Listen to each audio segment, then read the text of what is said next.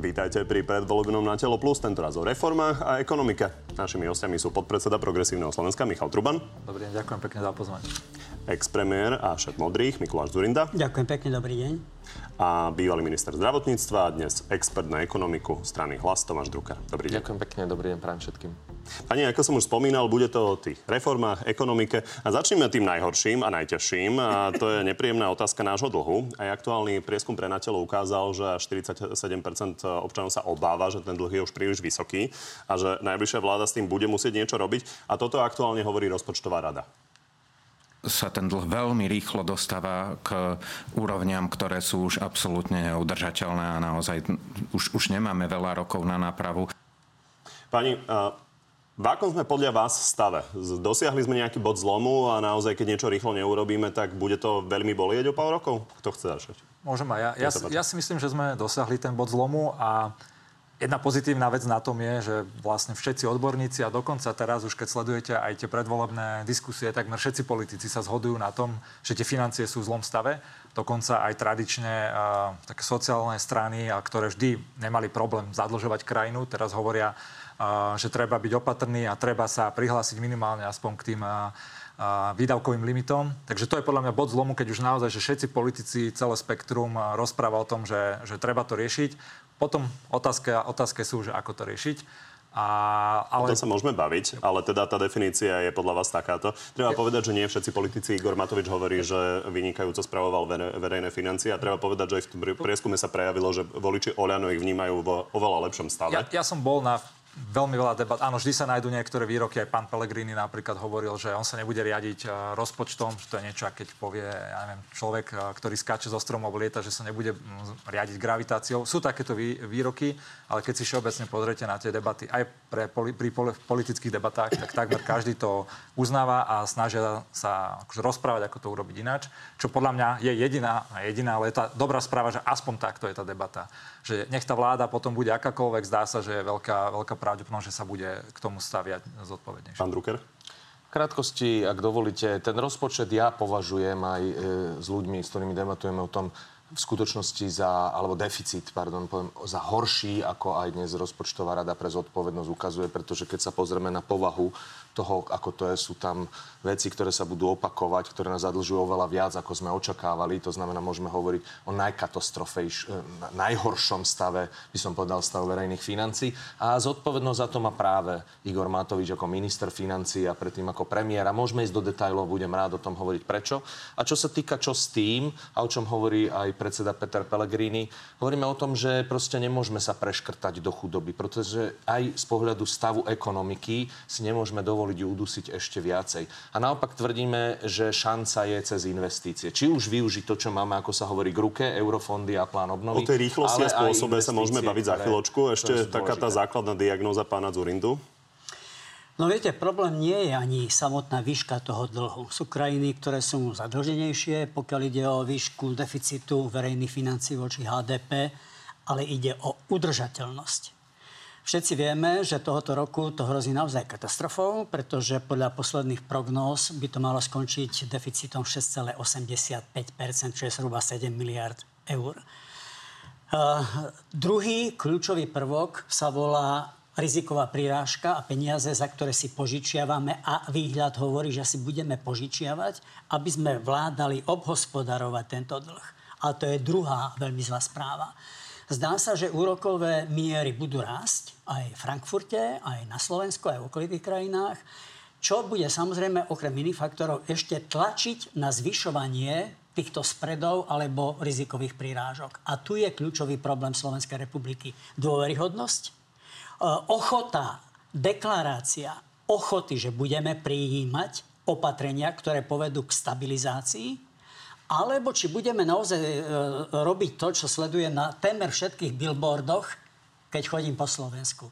Lacnejšiu elektrínu, lacnejšie energie, modré z neba, každému viacej. No prosto to sú dva svety. O tom sa ešte môžeme porozprávať. Aká je vaša predstava míňania peňazí, ale teda e, poďme pokračovať e, v tom, čo ste vy začali. Rozpočtová rada naozaj avizuje, že v priebehu 5 rokov, teda ak e, zásadne s tým niečo neurobíme, tak môžeme mať veľký problém si požičať bežne na trhoch. Ale teda líder prieskumov Robert Fico hovorí, že deficit rozpočtu chce znižovať maximálne rýchlosťou 0,5% HDP ročne, keďže rýchlejšie to podľa neho nie je pre ľudí únosné.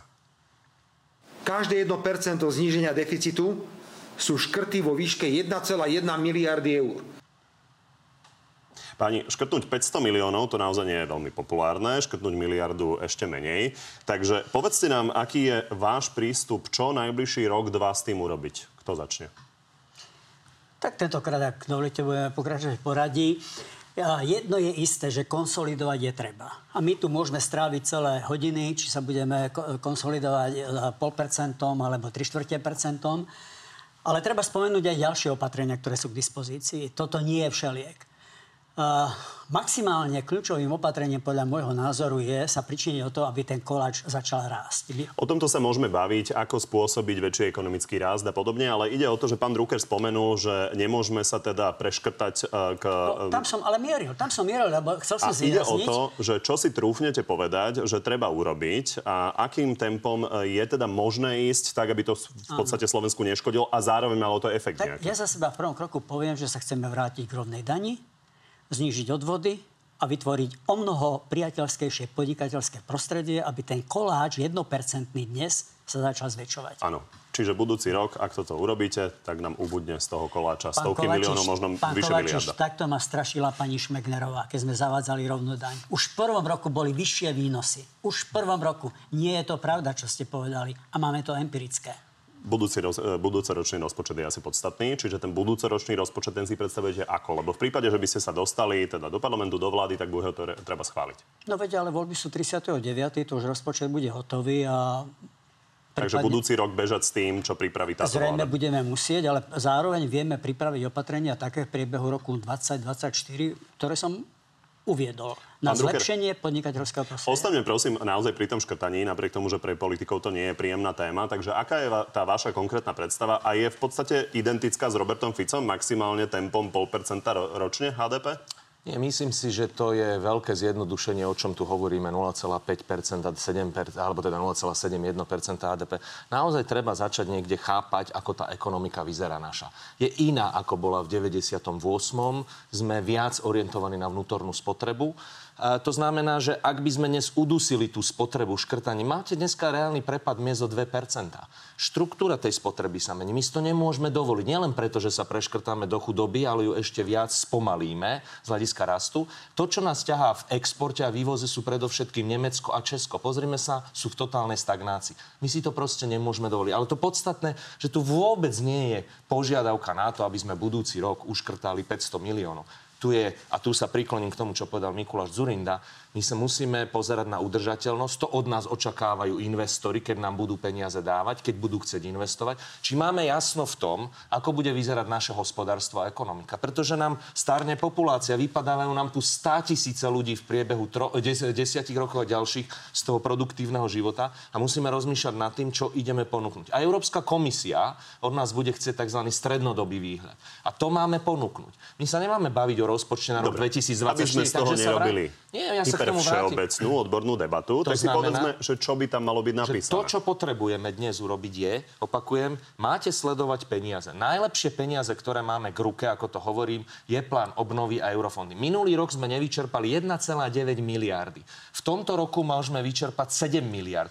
To sú peniaze, ktoré majú, ja neviem, poviem, že 80% vplyv na rast HDP. K tomu sa máme venovať. Máme zefektívniť štátnu správu primárne. Máme nastaviť stabilitu domáceho prostredia práve preto, aby investor dneska, ktorý sa obáva, či si niečo kúpim, zainvestujem do zvyšovania produktivity práce alebo nie. Toto musíme robiť. My nepotrebujeme zoškrtať 500 miliónov dnes na sociálnych výdavkoch v roku 2024. A určite by to bola zlá cesta. Áno, musíme sa pozerať na konsolidáciu, na štruktúru tých výdavkov v priebehu následujúcich rokov. Ale v roku 2025 máme zefektívniť štát, aby sme čerpali peniaze, ktoré k dispozícii máme, ktoré nás môžu potiahnuť a ktoré samozrejme budú mať obrovský vplyv aj na rast, aj na znižovanie deficitu. Netreba škrtať? Ja som vlastne teraz celú dobu rozmýšľal, že musím zobrať naspäť ten svoj prvý výrok, že už je tu ten, uh, uh, prišiel ten zlom, kedy už všetci rozprávajú o tom, že to treba škrtať, lebo na tých odborných debatách uh, o tom sa aj rozpráva a reálne, že bez toho to proste nepôjde, ale treba to robiť pekne, pomaly 0,5% ročne je úplne, úplne v poriadku. Ja možno poviem, ako sa my k tomu staviame v progresívnom Slovensku. Určite sa budeme baviť aj o tej rastovej, rastovej časti. A tam sa môžeme debatovať, ako to najlepšie urobiť. Ale jednoznačne tá minulá vláda, aj tie vlády predtým robili, robili niekoľko problémov, ktoré dostali tie naše financie do tohto štádia. A to je to, že napríklad peniaze rozhadzovali plošne. Jeden z princípov v progresívnom Slovensku je, že my sa snažíme tie peniaze dávať adresne. Tým, čo ich najviac potrebujú a nie tým, čo ich nepotrebujú. Tí, čo ich niektorí nepotrebujú, tak tých presne treba podporovať ekonomicky. Ďalšia vec je, kde sa dá veľmi veľa ušetriť alebo robiť ešte efektívnejšie správovať náš štát, je viac počúvať odborníkov, posilniť jednotky UHP na rôznych ministerstvách, pristupovať ku každým opatreniam, politikám, investíciám, efektívnejšie s počúvaním odborníkov, takto naozaj u- urobiť funkčný, dobrý, ekonomicky, dlhodobo udržateľný, udržateľný štát. Čom sa milí pán Drucker, keď hovorí, že sa z toho preinvestujeme, z toho dlhu?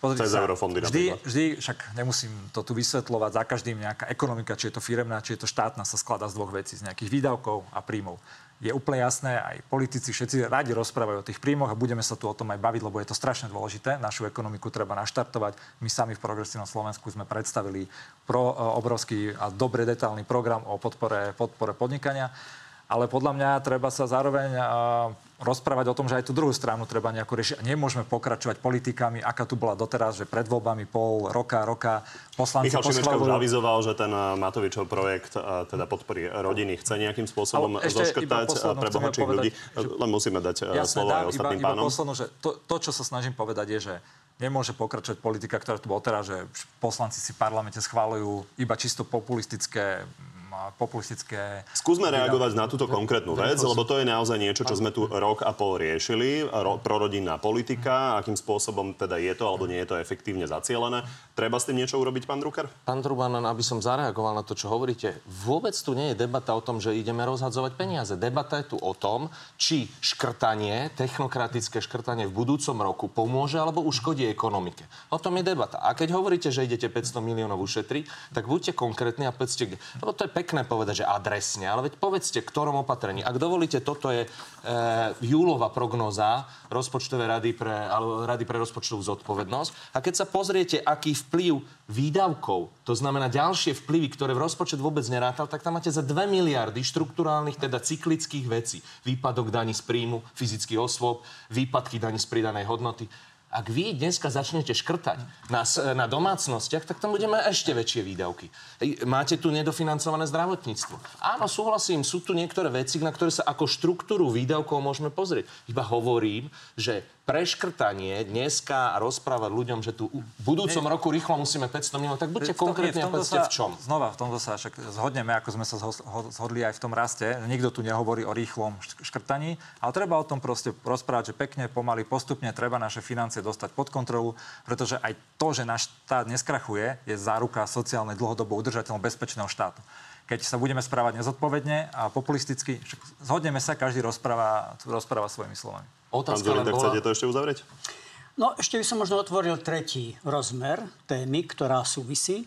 Ja sa hlasím ku konsolidácii, aby bolo to úplne jasné, podobne ako niektorí kolegovia hovorili, alebo obaja, že teda by bola odro- e, adresná rozumná, ale neotvorili sme ešte tretí rozmer, ktorý tu k dispozícii je a to sú efektívne investície. My máme obrovský investičný dlh. V Lani sa neinvestovalo. My sme nevyčerpali ani zo štátneho rozpočtu. To ste mi nahrali. Tak poďme to ešte posunúť a uzavrieť túto tému a potom sa, e, potom sa posunieme zase k daniam. E, témou investovania. A Andrej Danko otvoril opäť svoju tému. Treba si požičať miliardy, aby sme vedeli investovať. Poďme sa pozrieť na to, čo povedal. Prvom rade si požičajme teraz v najbližšej vláde adresne na výstavbu diálnic a minimálne by to malo byť 10 miliard eur. Čo hovoríte na tieto úvahy? Lebo ono to znie tak populárne, rýchlo si požičiame, rýchlo to postavíme a potom už budeme len žať uh, výsledky toho, že všade máme diálnica. Nemám šancu teraz. ja, ak dovolíte ešte raz, máme tu plán obnovy a eurofondy. Minulý rok sme nevyčerpali 1,9 miliardy. A k tomu dáme príspevok súkromného sektora, spolufinancovania, sme niekde zhruba 4 miliardy. Ste mohli mať 4 miliardy k HDP, tak nech plus minus 3% rast. V tomto roku máme vyčerpať 7,7 miliardy, zhruba sme na 1,6. Ak nezefektívnime štát, aj tam musíme hovoriť o produktivite, ktorý má, a teraz poviem skoro peniaze, že darované, to sú ešte není peniaze, ktoré si potrebujeme po, po, požičiavať. A tieto peniaze máme adresne dávať tam, ktoré nám budú tvoriť budúci raz, budúcu hodnotu. A súhlasím s tým, čo tu bolo, diálnice, že tu máme ďalšiu, ďalšiu Na diálnice už eurofondov veľa nemáme. Tak len reakcia, čo si myslíte o tomto? ja, t- ako keď budeme mať na to, to môžeme dovoliť, ale momentálne si musíme požičať 10 miliard len na prefinancovanie súčasného stavu.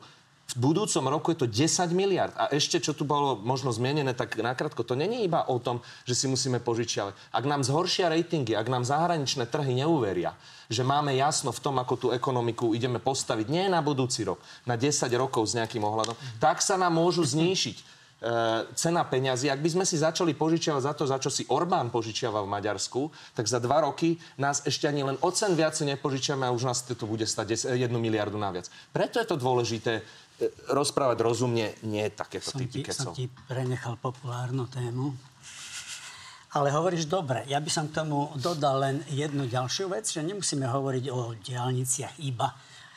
Podľa mňa pán Danko to trošku preháňa a zjednodušuje to my sme nevyčerpali ani zo štátneho pro, rozpočtu investičné prostriedky. Ale mali by sme hovoriť aj o iných efektívnych investíciách. To je hrúza. Teraz dva mesiace behám po Slovensku a počúvam stredné, na strednom Slovensku, v bansko kraji, koľko dedí nemá vodovod. My máme obrovský investičný dlh v našich regiónoch. Choďte do Košického kraja. Nemusíme hovoriť, ale nemám, nemali by sme hovoriť len o diálniciach, hoci samozrejme je to dôležité, ale mali by sme hovoriť o cestách druhej, tretej triedy, o železniciach, o vodovodoch o kanalizáciách. To sú efektívne investície. Pán Truban. Absolútne súhlasím s tým, čo tu bolo povedané. A nevieme minúť peniaze, ktoré máme a netreba si zatiaľ v, tomto, v tejto štádiu, štádiu vôbec požičiavať. Ale možno by som aj, ak dovolíte, alebo povedal plynulo, že ako tú ekonomiku nakopnúť. A pretože to bude asi taká najväčšia, Pani, najväčšia hneď ideme na dania reformy, na vašich, vaše predstavy o tom, akým spôsobom uh, nastaviť celý ten daňový mix, ale uh, chcete ešte k tomuto niečo dodať? Chcel som potom k tomu Dobre, tak uh, poďme od pána Danka teda k vašim predstavám. Vy sa, pán Zurinda, v programe vla, vlastne priam pre, predháňate s progresívnym Slovenskom, ako znížiť daňové a odvodové zaťaženie práce. Oni to píšu ako cieľ, vy ste dali rovno číslo, hovoríte, ambíciou je znížiť odvodové zaťaženie o 10 percentuálnych bodov. Čiže ak tomu dobre rozumiem, zarobíme 10 eur a o 1 euro viac nám ostane. To znie ako veľký balík peňazí, ktorý opäť bude vypadávať zo štátneho rozpočtu. Koľko by to stalo? Viete čo, na kalkulácie e, je treba mať viacej času konkrétne. Ale... Napísali ste si to do programu no, ako pomerne no, výrazný áno, tak ako aj 19%, a takisto keď boli kalkulácie, tak iná mala kalkulácie pána, pani Šmegnerová, iné kalkulácie mal Ivan Mikloš. K tomu mierím, že kalkulácie sú ošemetná vec, pretože nevieme odmerať, akým spôsobom to prispieje k vyššej investičnej, pracovnej a inej aktivite. Toto nevieme dosť dobre odmerať. Ale to, čo vieme, máme vlastnú skúsenosť. Ja som strávil celé týždne veľmi vášnivých diskusí, poviem to slušne medzi pani ministerkou Šmegnerovou, SDL na jednej strane, pánom Miklošom, Vladimírom Tvároškom, Martinom Brunskom na strane druhej. Alebo aj niektorými ľuďmi, ľuďmi zo strany Maďarskej koalície. Pán predseda, vy ste si toto konkrétne napísali do programu a viete, keď to opisujete takto, tak teoreticky môžeme vymyslieť ekonomické perpetuum mobile. Čím viac uh, necháme ľuďom, tak tým viac zarobí štátny rozpočet. A ide o to, že akým spôsobom ste si to naplánovali, lebo konkrétne aj hovoríte, že to chcete vybire, vybrať napríklad zdanením majetku a škodlivej spotreby na životnom prostredí a zdraví ľudí, čiže predpokladám, že nie len zo sladených nápojov, to budú nejaké väčšie peniaze napríklad, čo máme platiť za nehnuteľnosti. Takže skúste nám povedať konkrétnu predstavu, že čo teda idete dať a čo chcete zobrať. Tak toto nemôže, pán Kovačiš, funguje, lebo potrebujem, dáte mi pol hodiny? A budeme sa rozprávať o jednotlivých Nedám, položkách? Lebo no. keby sme sa mali baviť o reformách, ja tak vám... je to na 10 hodín u no, každého tak, jedného. Ale vidíte, tak Ide to, o to, aby ale... sme viac povedali ja z vášho programu. Finále. Ja vám poviem finále. Veď ja som zodpovedný človek, pán Kovačiš. Ja som túto krajinu ťahal z iných šalamastík v 98. Netvárme sa, že ja som nejaký hazardér.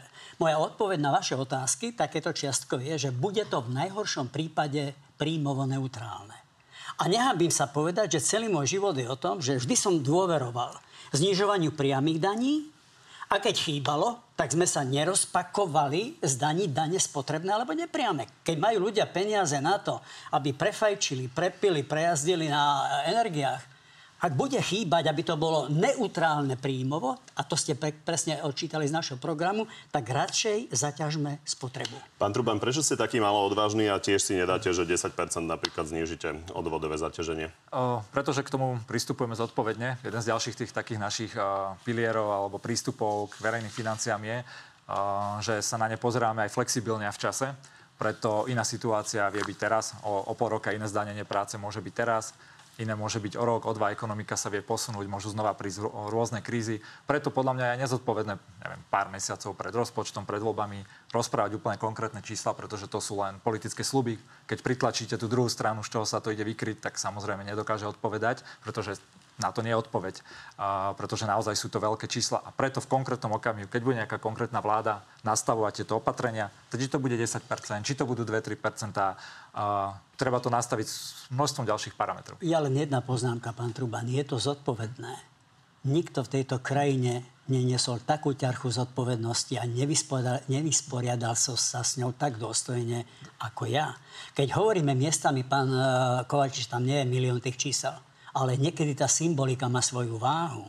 A my sme presne toto chceli tými dvoma číslami povedať. Máme veľmi dobré skúsenosti s tým, keď sa zníži cena práce, aby sa ľuďom oplatilo pracovať. A sme dokázali aj v minulosti, a to bolo iné kafe, keď nosila mi ministerka financí faktúry, ktoré neboli uhradené nie pol roka, ale rok. Napriek tomu sme znižovali dane. Napriek tomu sme sa z toho vyhrabali. Ako sa stalo zo Slovenska to, že to bol ekonomický tiger?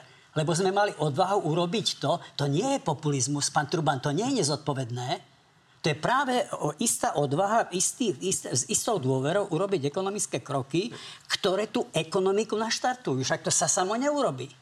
Dobre, pani, ja nechcem z toho robiť hyperodbornú debatu, ale fakt je, že tieto veci súvisia. Pán Drucker napríklad hovorí, že musíme Európskej únii a, a celkovo trhom dať nejakú informáciu o tom, že máme dlhodobú udržateľnosť. Napríklad toto nám veľmi komplikuje dlhodobú udržateľnosť dôchodkov, keď tak výrazne znížime zaťaženie práce. Vôbec nekomplikuje. Sú krajiny, ktoré išli ešte nižšie pri uvoľňovaní zaťaženia práce. A zase majú len dobré skúsenosti. Írsko, niektoré iné. To nie je pravda, pán Kovačič. To je šablónka stará, ktorá nemusí vôbec platiť. A moja životná skúsenosť, pán Kovačič, tu nerozprávate s teoretikom. Ja som to preskákal. To, to funguje. Mojou úlohou je vás konfrontovať s názormi odborníkov. Pán Drucker, počúvame, čo hovoríte na nápad pána Zurindu, že znížime daňové a odvodové zaťaženie o 10% a pomôže to naštartovať ekonomiku a celkovo príjmy. My sme v hlase povedali jednoznačne, že najprv použijem až trošku floskúidne, potrebujem urobiť domácu úlohu a tým je zefektívniť štát. Potom môžeme ako politici hovoriť o nejakom zmene celkového zvyšovania. Pokojne to vašim pohľadom, ale skúste reagovať skús... na to, čo páni povedali. To znamená, že ja absolútne si myslím, že v dnešná doba, a to čo nás doviedlo do tejto situácie? Je to samozrejme podkapitalizácia. To znamená, že my produkujeme oveľa menej z každého investovaného eura. Zároveň je to nižšia produktivita práce. Výpadok obrovskej pracovnej sily. My, my potrebujeme dnes naštartovať ekonomiku cez adresné investičné stimuly, ktoré Zajúbite, idú do prorastových... Prosím, obe tie strany Ale ja chcú znížiť povedal, že... odvodové zaťaženie, lebo v tom vidia recept. Takže ako ja tvrdím, vidíte že vy? dnes na to nie je priestor. Naozaj si nemyslím, že na to je priestor. Môžeme hovoriť o nejakej zmene štruktúry daní, ale najprv sa poďme orientovať opäť na to, čo môžeme urobiť. My potrebujeme naštartovať ekonomiku nie samoučelne, potrebujeme zvyšovať životnú úroveň. Potrebujeme zabezpečiť, že na tie dôchodky, ktoré dneska vynakladáme, aj 13. dôchodok, že aj vy, aj ja, aj tu asi kolega Truban, Mikuláš Durinda už má na dôchodok dneska od nás, si, ale si, na to... Si, na to si, naš... si istý? Áno, lebo pracujem, odvádzam. ale na ten môj, pokiaľ nezačneme niečo robiť, nebude mať kto mne zaplatiť dôchodok, nehovoriac o našich detoch. To znamená ešte raz, potrebujeme mať jednoznačne predvídateľné prostredie. Čo sa týka cien energii, treba si uvedomiť, ako máme my, a opäť hospodárstvo, my sa nemôžeme porovnávať s Českou republikou ani z pohľadu energetickej e, zaťaženosti.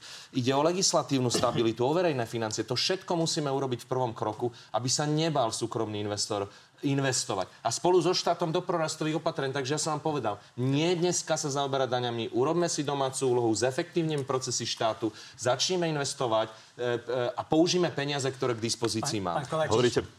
Svrbí ma jazyk. Pamätáte si, keď som sa stal premiérom, aká bola daň z príjmu? 4... Naozaj som ju vtedy ešte neplatil. 42%. Viete, aká bola, keď som končil? 19. Fungovalo to. A fungovať bude. Hm. Pán Drucker, vy hovoríte o tom, že musíme vyslať jasné signály o udržateľnosti a že budeme investovať a preinvestujeme sa teda nejakým spôsobom aj z toho e, na percentách HDP počítaného dlhu. Ale vy hovoríte napríklad v programe, že idete zaviesť plný 13. dôchodok. To napríklad, keď investori budú počuť, tak budú vidieť, že máme ďalšie náklady, ktoré budeme mať nielen o rok, o dva, ale aj o 5. Pozrite sa, ešte raz hovorím, musíme predstaviť úplne jasný plán. Ak neprestavíme plán, tak napríklad dostaneme účet vo výške povedzme 1 miliardy zo zvýšených úrokov. Za 1 miliardu máte aj 13. 14. pomaly dôchodok. To znamená, ak sa budeme správať zodpovedne, máme šancu udržať sociálne služby. Smer, eh, pardon, Hlas sociálna demokracia je sociálno-demokratická strana a v jej eh, centre, tak ako to deklarujeme, je človek. V tomto ponímaní robíme všetko, aby sme podriadili politiku štátu k človeku. Samozrejme, že bez ekonomického rastu, bez stability sa nedá zvyšovať životná úroveň. My si to uvedomujeme. To znamená, našim cieľom je v prvom rade zabezpečiť to, aby sme mali zdravé verejné financie, aby tu bol hospodársky rast, aby sa investície smerovalo do zvyšovania produktivity práce, lebo inak, ne, lebo inak schudobnieme. To je pre nás najpodstatnejšie. Pani, máme na 13. dôchodok v plnej výške? Môžem ja vám predstaviť ten eh, konkrétny jasný plán, ktorý pán Drucker Povedzte hovorí. nám, že či máme podľa vás na 13. dôchodok, keby ste napríklad s hlasom chceli ísť do, do vlády, oni chcú 13. dôchodok v plnej ja výške. nebudem eh, vyjadro. Myslím, že tá debata, kde to treba škrtať, aké sú udržateľné financie, tu bola. Ja vám chcem práve povedať, že konkrétne ako vieme naštartovať našu ekonomiku. Posledné a... kolečko, naozaj. Máme, nemáme? V tejto fáze aké sú financie, treba sa na to pozerať v rámci konsolidácie a uvidíme, čo tam bude, ale nemyslím si, že toto je tá cesta, ako slovenskú ekonomiku naštartovať, ako tu pritiahnuť investorov, ako byť udržateľný. Pán Truban bol veľmi blízko, tak ja to dopoviem za ňo. No nemáme. Dobre, páni. Tak poďme teraz na uh, vašu predstavu o reformách. Uh, môžeme naozaj o tom sa baviť desiatky hodín, ale chcem vás poprosiť, aby ste nám povedali, ktorá je nejaká tá vaša srdcová reforma, na ktorú vy osobne chcete e, tlačiť v tom najbližšom volebnom období. Kto začne? Pán Zurinda. No tak ja som tú srdcovku povedal. Ja som z, dom, z, z rodiny pravičiar, lebo moji rodičia boli chudobní učiteľi a nemohli učiť, lebo chodili do kostola. Som videl, ako keď sa dá z malého platu našetriť a investovať. My to máme zapísané aj v preambule našich stanov, že nebudeme nikdy tendovať k tomu, aby sme si požičiavali a míňali, ale šetrili a investovali. Preto tá rovná daň, preto to zníženie odvodov. Ale to som už hovoril keď chcete niečo nové, ako ďalšiu a skutočnú srdcovku, poviem digitalizácia ekonomiky. Vyzeráme ako Urundi Burundi. Kopa papiera, kopa vyčkávania hodín, tak som si vybavoval e, niektoré doklady v štátnej správe. Katastrofa. Mali by sme nasledovať Fínsko, mali by sme nasledovať Estónsko, Mali by sme modernizovať štátnu správu, o mnoho vecí prenášať na počítače, ktoré dnes to dokážu urobiť. Nie len v štátnej správe, ale napríklad v zdravotníctve. Máme ohromný projekt aj, aj v jednotlivých sektoroch. Teda jedným slovom, srdcovkou sa mi stáva digitalizácia ekonomiky.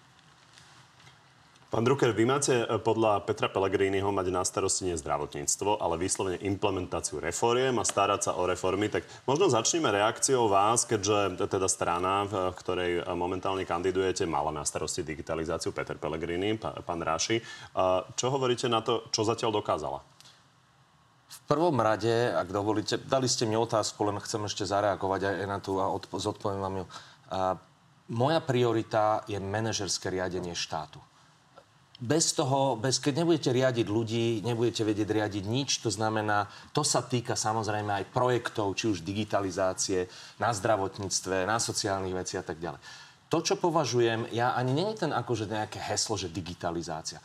Hovoríme o tom, ako zvyšovať produktivitu práce, ako inovovať, pretože máme menší a menší počet ľudí, ktorých máme v pracovnej sile a oni musia vyprodukovať v budúcom roku viac, ako vyprodukovali minulý rok, lebo máme viac požiadaviek na dôchodky, na zdravotnú starostlivosť. Inovácia to není vedecko-výskumná činnosť, to je ekonomická činnosť. To znamená, my máme robiť všetko preto, aby sme zvyšovali produktivitu práce. Na to máme niekoľko nástrojov. Digitalizácia je len jeden z nástrojov, ktorým k tomu do, Ako hodnotíte dovedia. zatiaľ výkon hlasu v tejto oblasti? Ja viem eh, hodnotiť výkon, ktorom som bol. Ja som neviem vám sledovať každý jeden z projektov, ktorý bežal. Ako sme na tom na digi- povedať, s digitalizáciou eh, do volieb 2020? Ja vám viem povedať... Vaše hodnotenie, aby sme ja vedeli, aká je povedať, aby som konkrétne vás. hovoril opäť.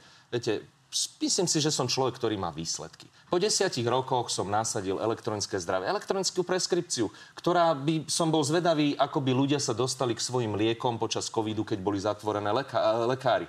Uh, to isté môžem povedať o elektronických Dobre, možno konkrétna otázka na... a potom pokojne poďme k tomu, čo chcete vyrobiť.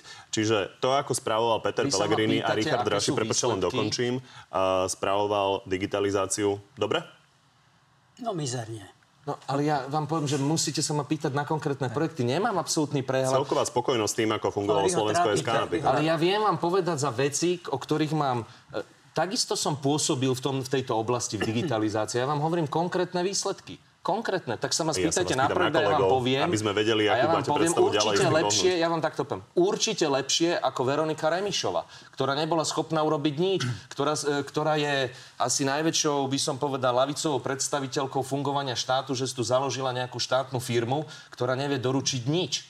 Tak určite stonásobne lepšie ako minulá vláda, ktorá v podstate nedokázala ani vyčerpať zdroje, ktoré sme k dispozícii mali. Pán Droban, obaja páni majú skúsenosť exekutívy. A prečo vy nezlyháte na tom, že sa nebudete ani vedieť zorientovať na ministerstvách za prvý rok, dva? Vrátim sa spätne k tej digitalizácii a E, to je veľmi dôležité pre našu ekonomiku. V minulosti uh, to bolo správované veľmi zle a to nie je že môj názor, na to máme čísla. Existuje taký, že DESI index, uh, kde aj Slovensko sa vôbec za posledných roky takmer, takmer nepohlo dopredu. Ale vráťme sa naspäť na štartovaniu ekonomiky, pretože padlo to tu, že prečo je naša ekonomika zlá. Pretože máme nízku produktivitu práce. Preto máme nízke mzdy, preto máme slabé dôchodky. Prečo máme nízku produktivitu práce? Pretože naše firmy, podnikatelia nedokážu byť konkurencieschopní až tak zahraničným firmám, Prečo? Pretože ešte nezvládli digitálnu transformáciu, automatizáciu a to, ako toto naštartovať, je ten cieľ, ako naštartovať naozaj ekonomiku, ako tu mať väčšie dôchodky, lepšie mzdy. No, a teraz a vy ste mali ako, pána Hargaša, Počkajte, ktorý za vás kandiduje, bol u pani Veroniky Remišovej a je pravda, že to skončilo rozkolom a výsledkami, ktoré poznáme pán všetci. sú dve rozdielne veci, digitalizácia štátnej správy a potom, potom automatizácia, digitalizácia ekonomiky. To nepleďme, to sú úplne iné procesy. Ľudia to vnímajú ako áno, celkovú digitalizáciu. Teraz sa trošku Takže ja sa vás teraz opýtam tak, na to, že pán Hargaš naďalej za vás kandiduje, má nejakú áno. skúsenosť s pani Veronikou Remišovou. Ale Takže či sl- progresívne Slovensko neskončí na tom, že bude mať zaujímavé plány, ale nebude v ich vedieť exekuovať? Tak určite nie, pretože ide vám povedať ten konkrétny plán, ako naštartovať to podnikateľské prostredie. A vy, není to, že nejaký náš vymysel, môžeme sa pozrieť tu na vedľa do Čiech. Sú tam založené inovačné centra v spolupráci univerzity, štát, uh, VUCčka, kde pomáhajú malým stredným firmám zvládať technologickú transformáciu, ukazujú im, ako na to zobrať know-how, ako, kde, a dokonca im pomáhajú s peniazmi, dávajú im expertom a potom takéto firmy dokážu rásť desiatkami až stovkami percent na obrate, na kvalite, vedia mať lepších zamestnancov, viac platiť týmto zamestnancom. A teraz tá najlepšia čerešnička na torte, že to je zadarmo. Lebo tie peniaze máme z európskych fondov, z plánu obnovy máme vyčlených skoro 4 miliardy na zelenú digitálnu technologickú transformáciu a keď toto pomôžeme na veľkej škále našim podnikom, na, teraz to možno sa robí pre jednu, pre dve firmy, ale keď to dokážeme urobiť na desiatkách, na stovkách firmám, tak naše firmy dokážu byť, uh, dokážu byť oveľa produktívnejšie. A teraz to znova, ešte poslednú, že to ja nemám, že ja síce 20 rokov som podnikateľ, založil som firmu na strednej škole, ale to nie je len z mojej hlavy. Som posledné x mesiacov, aj posledné 3 roky vlastne stretával s podnikateľmi, so zastupiteľmi z rôznych podnikateľských združení. Toto všetci hovorili. A ešte bola vždy taká dobrá debatka, a sa hovorilo, že keď vám chce vláda pomôcť, tak to sú naj, že podnikateľovi to sú najhoršie slova, čo vám môže niekto povedať, že keď vláda povie, že prišiel som vám pomôcť. A keď sa tých podnikateľov spýtate, že dobre, vy dokážete tým nemeckým, zahraničným, českým firmám konkurovať, keď vás necháme na pokoji, keď oni majú dotácie, majú toto know-how, celý tento ťažký digitálny technologický transfer vám pomáhajú robiť, že to bude tá lepšia cesta, každý vám povie, že nie. Na to, aby sa naštartovala ekonomika, potrebuje. Nepadne to na realizácii? Nepadne to na realizácii. Ja osobne mám skúsenosti naozaj z množstva obrovských kopec projektov, aj takýchto inovatívnych, transformačných, kde sa robia proste to malé, technologické transformácie. Ani, otvorím ešte jednu tému. Pán Drucker, pokojne reagujte, ale už ste každý dostali v tomto kole slovo a chcem otvoriť vašu tému, lebo máte, môžete potom reagovať. Máte jednu uh, pomerne zásadnú vec napísanú v programe, v tých základných bodoch. Citujem, strategické podniky späť do rúk štátu. Takže aby sme si vedeli predstaviť, predstaviť, akým spôsobom to chcete realizovať, koľko to bude stáť a čo to má priniesť. Ak dovolíte, ešte v rýchlosti zareagujem a odpoviem. E, môžeme takto hovoriť, pán Truban, ja, s tým, ja to dokážem aj v zásade tak skoro podpísať, ale, ale treba hovoriť konkrétne. Ja som naozaj sa venoval veľa, aj som navštívil Izrael niekoľkokrát v rámci inovácií. Aj v Londýne sme e, sa mal možnosť stretnúť s mnohými, by som povedal, ja tu ľuďmi, aj networkingu. O, o Brne. Ja nehovorím o Izraelu. Lenže vidím tu, vidím tu aj chatra, nie že chatrajúce, prázdne budovy ktoré sme už investovali do rôznych centier. Ako to... konkrétne, a to je to, že, že povedať, budeme spolupráca, bude sa to robiť. Čo sú tie konkrétne veci, ja ako jedno, chcete môžem? ten stimul jedno. na to, aby sa investovalo do tzv. prorastových vecí, tak. aby teda... ten sektor išiel do uh, zvyšovania produktivity. Výborná, ja, ja Počkej, pán Zorinda, môžem iba na chvíľočku, lebo je to pokračovanie tej témy. Výborná otázka a že vám reálne môžem povedať konkrétne vedľa v Brne je Jihomoravské inovačné centrum, ktoré má cerské spoločnosti, ktoré sú dotované aj z plánu obnovy, s VUCčkami, s univerzitami, kde títo, môžete si pozrieť na webe, normálne robia priamo že poradenstvo pre malé stredné firmy, keď sa prihlasia, že chcú transformovať svoju ekonomiku, tá, pardon, alebo v tej firme robiť nejakú automatizáciu, digitalizáciu. Sú tam priamo príklady, je tam napríklad príklad výrobnej firmy, ktorá vyrábala že krabice pre e-commerce, pre e-shopy, vďaka tomu, že im pomohla táto firma, tak dokázali to robiť na mieru, prepojili si svoj IT systém, ERP Dobre. systém s dodávaním. Pani, poďme od príkladu a zrazu tá firma uh, konkrétne ja, budem, stručnejší, alebo sa mi páči vždy dôrazanie, že konkrétne. No, viete, od zletných rečí by možno stačilo, keď sme sa dohodli, že treba Slovensko internetizovať. Vybaviť vysokorýchlostným internetom aj v priláhlých oblastiach, aj v prihraničných oblastiach lebo to nie je len o nejakých centrách vedecko-technických, neviem akých. Je to aj o vyrovnávaní regionálnych rozdielov. Je to aj o tom, aby aj z Prešova, z Vranova nad Topľou, alebo z Čace, z okolitých regiónov, z Veľkého Krtiša, aby ľudia mohli pracovať, povedzme, efektívne. No a teraz poďme k tej téme, na ktorú som sa pýtal. Je to jedna z kľúčových vecí. Peter Pellegrini má k tomu videá, takže ako si to predstavujete? Uh... Čo sa týka akýchkoľvek investícií, ktoré budú produkovať budúci rast, má zmysel do takých investícií. Ak hovoríme o energetike, ak dovolíte, ale ja vám to... Toto ja vám, by podpísal ja vám, pán Truban, pán Zorinda ja, a podľa mňa každý, koho stretneme na ulici. ma dopovedať, ja, ja vám za to zodpoviem a nebudem ani míňať veľa času. druhý pokus s touto otázkou. A bola iná tá otázka, nie? nie? Strategické podniky. Nie, ja som, no? ste mi povedali, že môžem odpovedať, môžem reagovať. Potom ste ma stopli a teraz mi dávate znova. Zbytočne zabíjame časom. Takže, čo sa týka energetických podnikov, slovenské hospodárstvo je naozaj mimoriadne energeticky náročné. Je.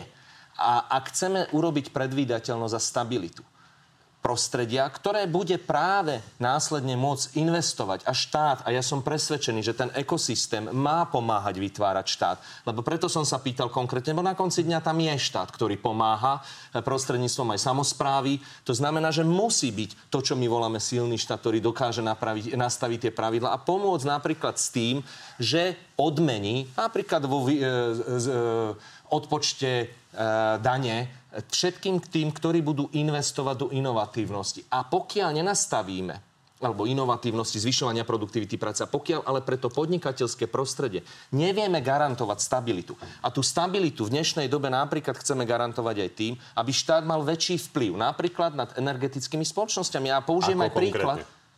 No s tým, že si kľudne požičiame na to, aby sme kúpili, opakujem, to není vec, aby sme, aby sme kúpili, povedzme, podiely, ktoré môžeme kúpiť e, v slovenskej elektrárne.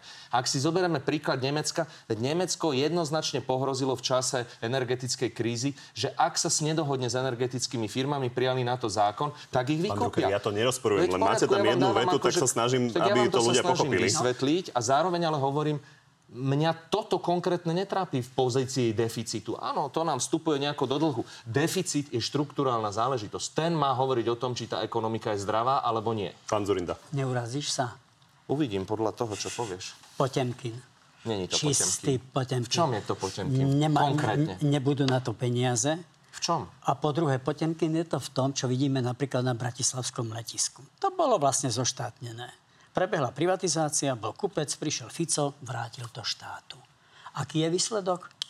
Letisko je prázdne, nelieta sa, zateká na letisku.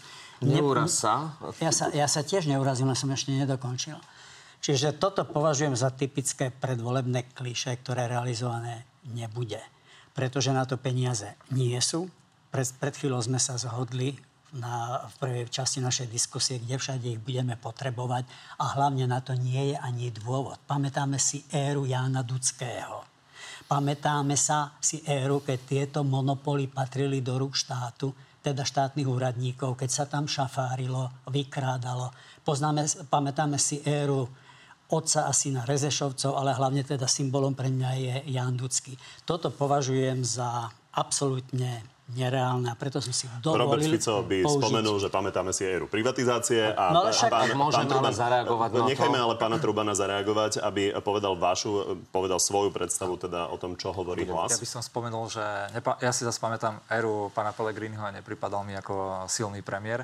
A to bude asi tak všetko k tejto téme. Čo sa týka uh, nákupu v podielov uh, v strategických Viete, podnikoch? Treba dokázať byť v štáte, musia byť akože sebavedomí dobrí ľudia, ktorí sa vedia rovnocene rozprávať aj s veľkými korporáciami, s veľkými firmami, treba ich dobre vedieť regulovať. Ja si nemyslím, že toto je cesta k nakopnutiu ekonomiky.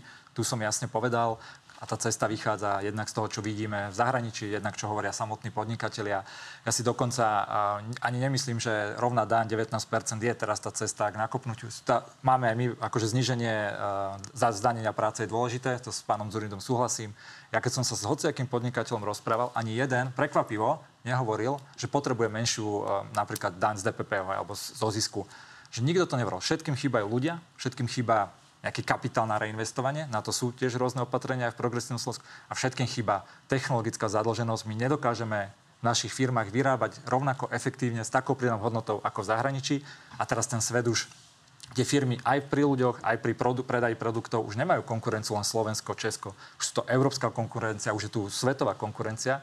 Toto, keď nezačneme dobiehať, môžu byť akékoľvek opatrenia, čokoľvek, vždy pomôžu. Ten mix treba mať, ale základné, že treba normálne ten technologický dlh automatizujú. Je to obrovská príležitosť teraz, v tomto období. Je to normálne, ako mal aj pán Zurinda vtedy v 90. rokoch, obrovskú príležitosť, ktorú aj využil veľmi dobre pre Slovensko, že ju nakopol. Teraz je ďalšia taká obrovská vlna, svet sa mení, automatizácia, umelá inteligencia, toto všetko tu prichádza a my to musíme využiť. Nemôžeme zasa ostať, že nám ďalšia vlna ujde a už potom nás nikto nezachráni. Poďme ale k tým strategickým podnikom a naozaj to už definitívne uzavrime. Pán Mikuláš Zurinda povedal, že je to nereálne, nebudú na to peniaze. Pán Drucker, eh, je úplne isté, že eh, pokiaľ bude Peter Pellegrini a hlas teda vo vláde, tak eh, budeme končiť s tým, že bude vyšší podiel v slovenských elektrárniach zo strany štátu?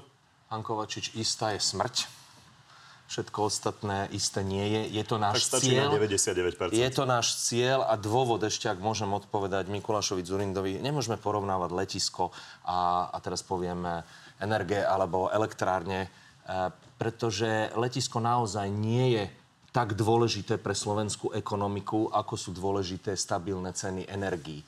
Môžeme sa pozrieť na Francúzsko. Ak chceme robiť to, o čom hovoríme doteraz všetci traja, a teraz to spomenul aj pán Truban, že chceme pomôcť, aby investovali súkromní investori, my im musíme vytvoriť predvídateľné prostredie. Je to jeden z nástrojov štátu, ako pomáha, e, ako pomáha podnikateľskému prostrediu mať lepšie podmienky preto, aby bol zaujímavé pre investície. Je to bohužiaľ jedna z vecí, ktorá proste, tak ako máme vytvorené dnes hospodárstvo, je pre nás aj veľmi, by som povedal, tým zlým faktorom v porovnaní s inými krajinami. No len To odťahu, znam- odťahuješ ten... Neoťahujem, to odťahuj. znamená, Dobre, ja že to preto pochopil má, tak, zmysel, ste, preto, ale má to zmysel, preto má zmysel investovať do toho, a keď sa bavíme o technike, tak nevspomínajme. Pozrime sa na čas, pozrime sa na burzu. Nájdeme, dneska sú riešenia Dobre, na už ste mali pomerne široký priestor v tejto vašej téme kľúčovej, takže snažili sme sa skôr e, dopracovať sa ku konkrétnej odpovedi. Pani, poďme ešte na záver k tomu, že teda je jasné, že musíte sa najprv dostať do vlády a mať teda patričnú silu vo voľbách. E,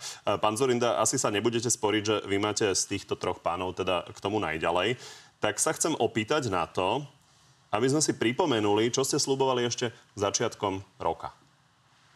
Ak slovenskí liberáli a slovenskí konzervatívci umiernení, počiarkuje, umiernení, nenajdu cestu k sebe, je s touto krajinkou amen. Nie. Možno, možno som povedal amen tma. Je mi veľmi... V každom prípade pravda, že chceli, chceli ste vytvoriť veľkú silu. Áno. Nepodarilo sa vám to. Ste ja. okolo 2% momentálne. Tak či si trúfnete priznať, že to je jednoducho veľký neúspech? Priznávam, že sa mi nepodarilo zostaviť takú formáciu, o ktorej som sníval, na ktorej som ro- rok pracoval. Áno, to sa mi nepodarilo. No, iné mať len 10% a iné mať 2%. Pán Kovači, ja som vašej otázke dokonale porozumel. Je mi nesmierne ľúto. Rok som sa trápil s kadehákmi, potom som sa trápil so stranou spolu, vytvorili sme modrú koalíciu. Nikto na Zemeguli nie je Copperfield. Nepodarilo sa mi to, pán Kovačič, ale ja to urobím. Dobre. Môžem a... ešte raz vám to povedať? To sa len oddialilo. Ja to urobím. No, máme je to... voľby. To je pomerne zásadný Ale aj 1. oktobra zvyknem hovorievať aj mojim spolubojovníkom vyjde slnko. To, to vznikne len trošku neskôr.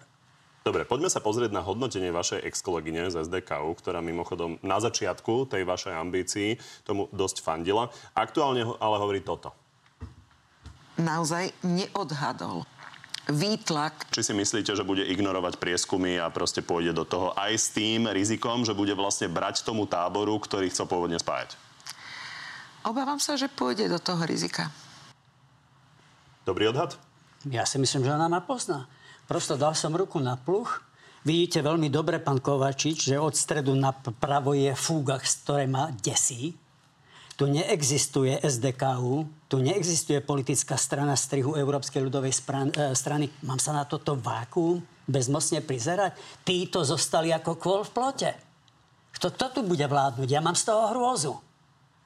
Vy ste ale plánovali trošku niečo iné. No áno. V týchto ne... voľbách, no, by, sa... do, doplním áno, otázku, aby áno. to bolo pochopené. V týchto voľbách urobiť nejakú zásadnú silu. Áno. Tak či nechcete urobiť to, že z týchto volieb nejako odstúpite v niekoho prospech a potom budete teda vytvárať ten po, váš projekt? Poraďte mi, v prospech koho? Ja sa vás pýtam. Pán Kovač, Lebo vy ste niečo sľubovali. Pán Ko... ale nie to. S pánom Šimečkom vás odfotil pán... bulvár, tak uh, bavili ste sa o tom? Pán Kovač, ale ja som nikdy v živote neslúbil, že sa vzdám.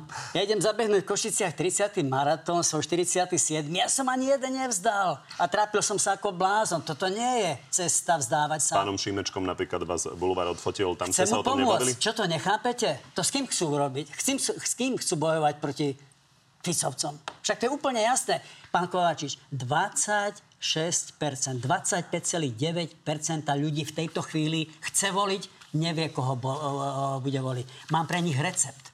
Modrých, lebo ten hlas neprepadne, ale vystúži naše civilizačné politické formácie. Proreformné... Pán Truban, to stretnutie nebolo o vzdávaní sa? Uh, ja som na tom stretnutí nebol. Čak sa neopýtajte, ja som tam, bol. Som, presne tak. Pýtal som sa. Ste sa ma to neopýtali. Ste povedali, že nie, ak som dobre pochopil. Ste sa ma nepýtali, o čom Lebo bolo to stretnutie. v žiadnom prípade sa nevzdáte. To bol obed, v rámci ktorého niekde v polovici sa ma pán Šimečka veľmi inteligentným spôsobom opýtal, či zvažujem aj takéto alternatívy. Ja som mu veľmi civilizovaným spôsobom povedal, že teda to je absolútne absurdná idea a veľmi dobre sme si porozumeli, porozprávali. E, pán Truban, pomohlo by vám vlastne, keby sa vo váš prospech e, pán Zurinda vzdal? Máte o to záujem? Snažíte sa o to? Uh, ja, my sa pozeráme na seba, ja nechcem teraz pozície nejakej silnejšej strany Či sa o to snažíte? Pozrite, uh, máte tu aj pána Zurindu vedľa mňa. Pod, ja si myslím, že... Pán Zurinda už odpovedal. Poviem vám to ináč, že vidíme to aj na prískumoch, uh, že ľudia možno z toho demokratického spektra sú trošku demotivovaní. My sa snažíme, my chceme, náš cieľ je to, aby tu Robert Fico nezostával vládu. Chodíme, presviečame aj presne týchto nerozhodnutých, ktorých naozaj je veľa, chodíme, presviečame postupne, aj rastieme. Myslím si, že dokážeme v tých voľbách zohrať potom súboj s Robertom Ficom o to, kto vyhrá tie voľby, aby on ju nemohol zostavovať. Samozrejme, keby ja to je osobný, a možno nepoviem priamo, priamo na, na pána Zurindu, ale všetky aj iné strany, ktoré keby povedali, že poďme tuto spoločne a nehľadíme na politiku, ne, že dodržujeme to, čo sme možno, s čím sme možno zakladali tie strany, tak to teraz spravíme. Myslím si, že by to veľmi nakoplo aj voličov, aj celé tie demokratické Nenako, strily, ale nenakoplo, hovorím, že nenako, je to... Nenakoplo, je to, frustrácia by sa zvýšila. V nedelu som si to vyskúšal v Banskej Bystrici. Tam boli voliči a fan, fandovia aj PSK. Sa ma opýtali, pán Zorinda, čo sledujete svojím úsilím? Ja som povedal, sledujem to, aby sme sa dostali do parlamentu aby progresívne Slovensko malo spojenca, s ktorým sa bude buď dať vládnuť, alebo odolať Ficovi. Eš ani som nedokončil odpoveď, zaznel spontánny potlesk. Dobre, v každom prípade dôležité je, s kým sa politici stretávajú, lebo všetci hovoria, že majú plné námestia a všetci s nimi súhlasia. Poďme teraz ale k pánovi Druckerovi. A toto o vašej strane, hlas momentálnej, hovorí favorit volieb a favorit na premiéra. Základom úspešnej vlády je spolupráca Smeru a Hlasu. Bodka, nemôžem nič nepovedať. Súhlasíte? Pozrite, my sme veľmi jasne povedali, že pre nás je každý konkurent. A, a hlavne strana Smer je pre nás konkurent. My chceme mať čo najlepší výsledok. Uh, ľudia rozhodnú. Ja si myslím, že Uh, máme Dobre, možno sa len postavte prosím k tomuto konkrétnemu výroku. Základom úspešnej vlády je spolupráca Smeru a Hlasu. Je základom budúcej vlády je zostavenie stabilnej vlády, ktorá bude mať obsahové prekrytie čo najstabilnejšej vlády. O tom, kto to budú, ako budú, rozhodnú ľudia 39. Nerozhodujú len o vláde, zvyknem hovoriť, že rozhodujú o vlastnej budúcnosti, vlastných životov. A platí to, čo sme si povedali do volieb, máme skoro 3 týždne, je tu veľký počet ešte nerozhodnutých voličov. Ja som presvedčený, že najlepšou ponukou je reprezentácia Petra Pellegriniho na premiéra, čo znamená vyhrať tieto voľby. Stále som o tom rovnako presvedčený, ako je presvedčený, povedzme, kolega Mikuláš Zurinda, že chce zabojovať. Už, už som myslel, že povie, že druhou najlepšou je Devina. To je moje číslo, ktoré treba kružkovať. Ďakujem. Všetci traja vieme, e, teda všetci štyria vieme, ktorí tu sedíme, že na niektoré otázky mi strategicky nechcete odpovedať, ale moju úlohu je sa ich naozaj opýtať. Vy ste hovorili o obsahovom prekryve. Tie strategické podniky by sa vám asi najľahšie kupovali so smerom, nie? Ani sa mi nepáči celkom zrovna toto vaše slovo, viete, trošku tej sugestie kupovali. Je úplne prirodzené, že máme svoje priority každá z tých strán.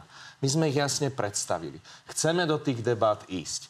To znamená, že ľudia rozhodnú, rozdajú karty, použijem som psou povinnosťou politických strán, je sa pokúsiť zostaviť stabilnú vládu, ktorá bude riešiť Dobre. problémy ľudí. A keď to bude so Smerom, toho... tak Tomáš Drucker nebude dávať nohu do dverí a po, nebude hovoriť, ja odchádzam, lebo so Smerom nechcem vládnuť.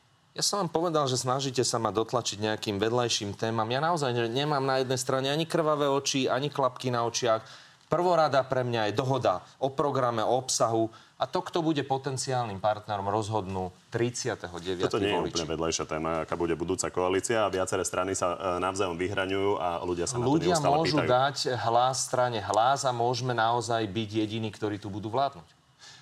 Ešte možno jeden výrok Borisa Kolára, je to konkrétne k vašej strane z tejto nedele. Poďme sa na to pozrieť, čo hovorí o budúcej koalícii keby bol pán Šimečka jeden z e, členov koalície, by som s tým problém nemal. Ak by mal byť premiérom, by som s tým problém mal, lebo by si presadzoval veci, ktoré by sme my neboli ochotní nikdy podporiť, tým pádom by som do tej vlády nevstúpil.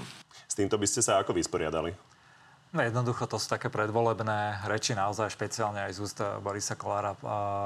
Podľa mňa poviem zasa na nás, Progresívne Slovensko, my práve preto, aby tu vznikla nejaká dobrá, stabilná vláda, ktorá krajinu posunie dopredu.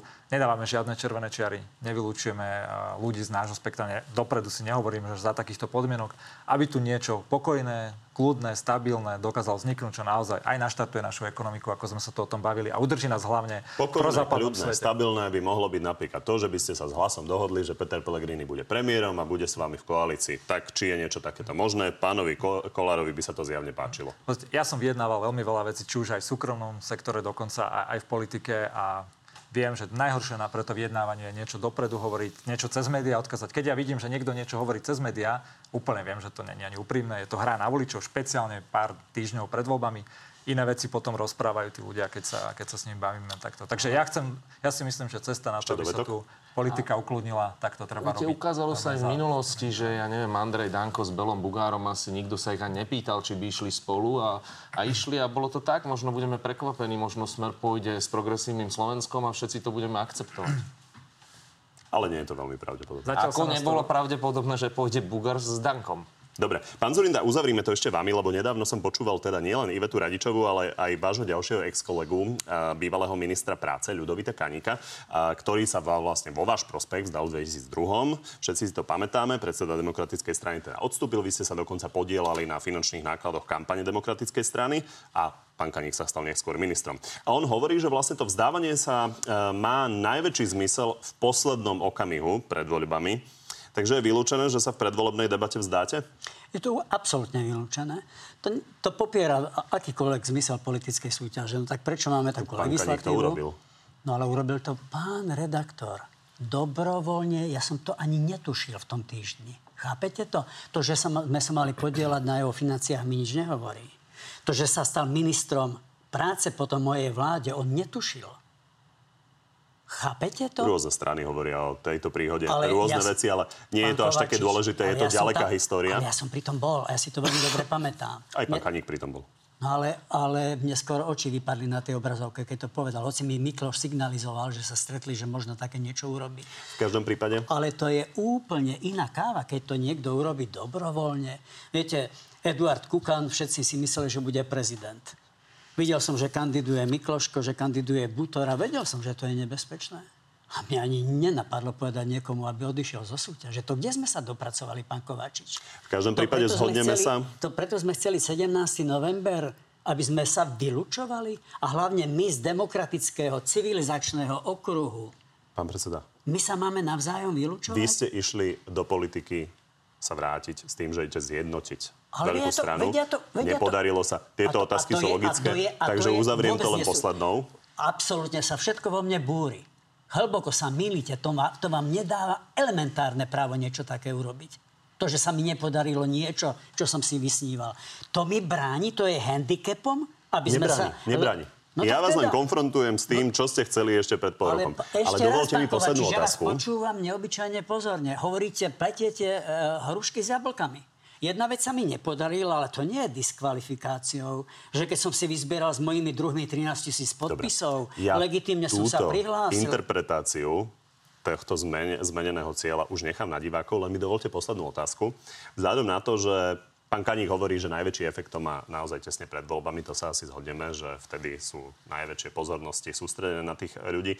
Takže keby ste to náhodou aj išli urobiť, tak mi to z taktických dôvodov nepoviete. Pán Kovačič, jak vám to mám povedať tak, aby ste to zobrali vážne?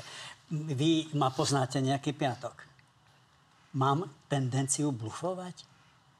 Vylučujem to, chápete to? Modrý most Hít sa 30. septembra zúčastní parlamentných volieb a prosím dôverov e, občanov o čo najväčšiu dôveru. Houk! Ďakujem páni, že ste dnes prišli do Markízy. Z dnešného Na telo plus je to všetko. Pri ďalšom sa vidíme opäť v útorok o 14. na životu na TV novinách alebo si nás nájdete v archíve a na podcastoch. Príjemné popoludne ešte.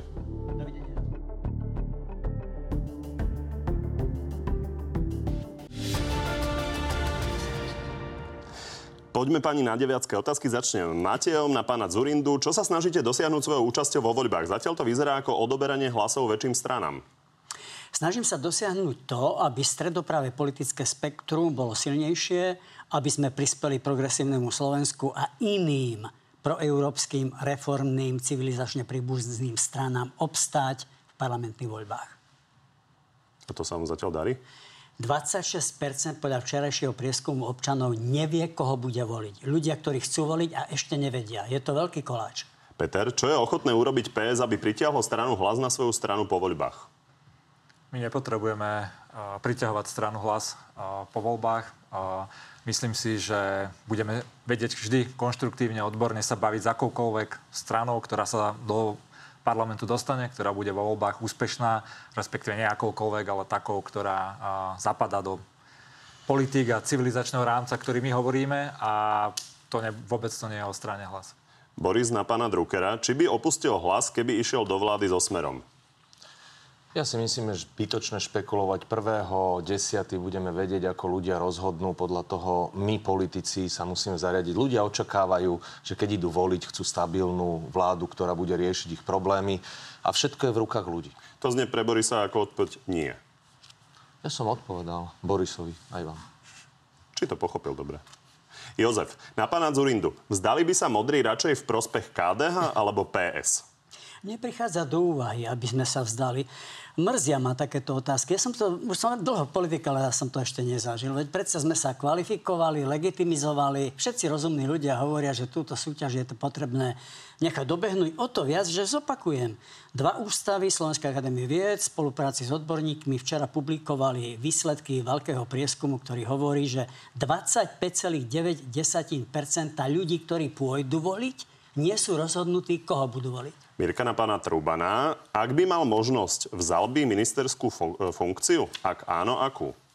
Znova, podobne nechcem fakt, že pred voľbami uh, teraz rozprávať, rozdávať si stoličky. Uh, my tak v progresívnom Slovensku... ste si rozdávali? Uh, to je, aj preto to hovorím teraz, lebo dá sa o tom polemizovať, či som si ju rozdával, možno som vtedy niečo nešikovne povedal a už sa to vtedy interpretovalo, že ja chcem byť premiér. Takže aj s poučením z tohto a nebudeme, nebudeme takéto veci, špekulácie pred voľbami riešiť. Od Patrika podobnú na pána Druckera. Mali by ste záujem v prípade úspechu o niektorú ministerskú stoličku? Ja sa spoviem, pozrite, ľudia rozhodnú, išiel som do politiky preto, späť, aby som pohol s niečím, z parlamentu nepohnete s ničím. Mám predstavu to, čo treba robiť. Myslím si, že som v prvom rade človek, a, ktorý vníma okolo seba ľudí nielen štatistické čísla, ale som potom manažer, ktorý sa snaží riešiť problémy, ktoré tu sú a tých problémov je tu strašne veľa. A áno, ak bude mať tú možnosť, tak chcem s tými problémami pomôcť a to sa dá jedine z exekutívy. Áno, Patrikovi teda preložíme, že je to áno. Ďakujem.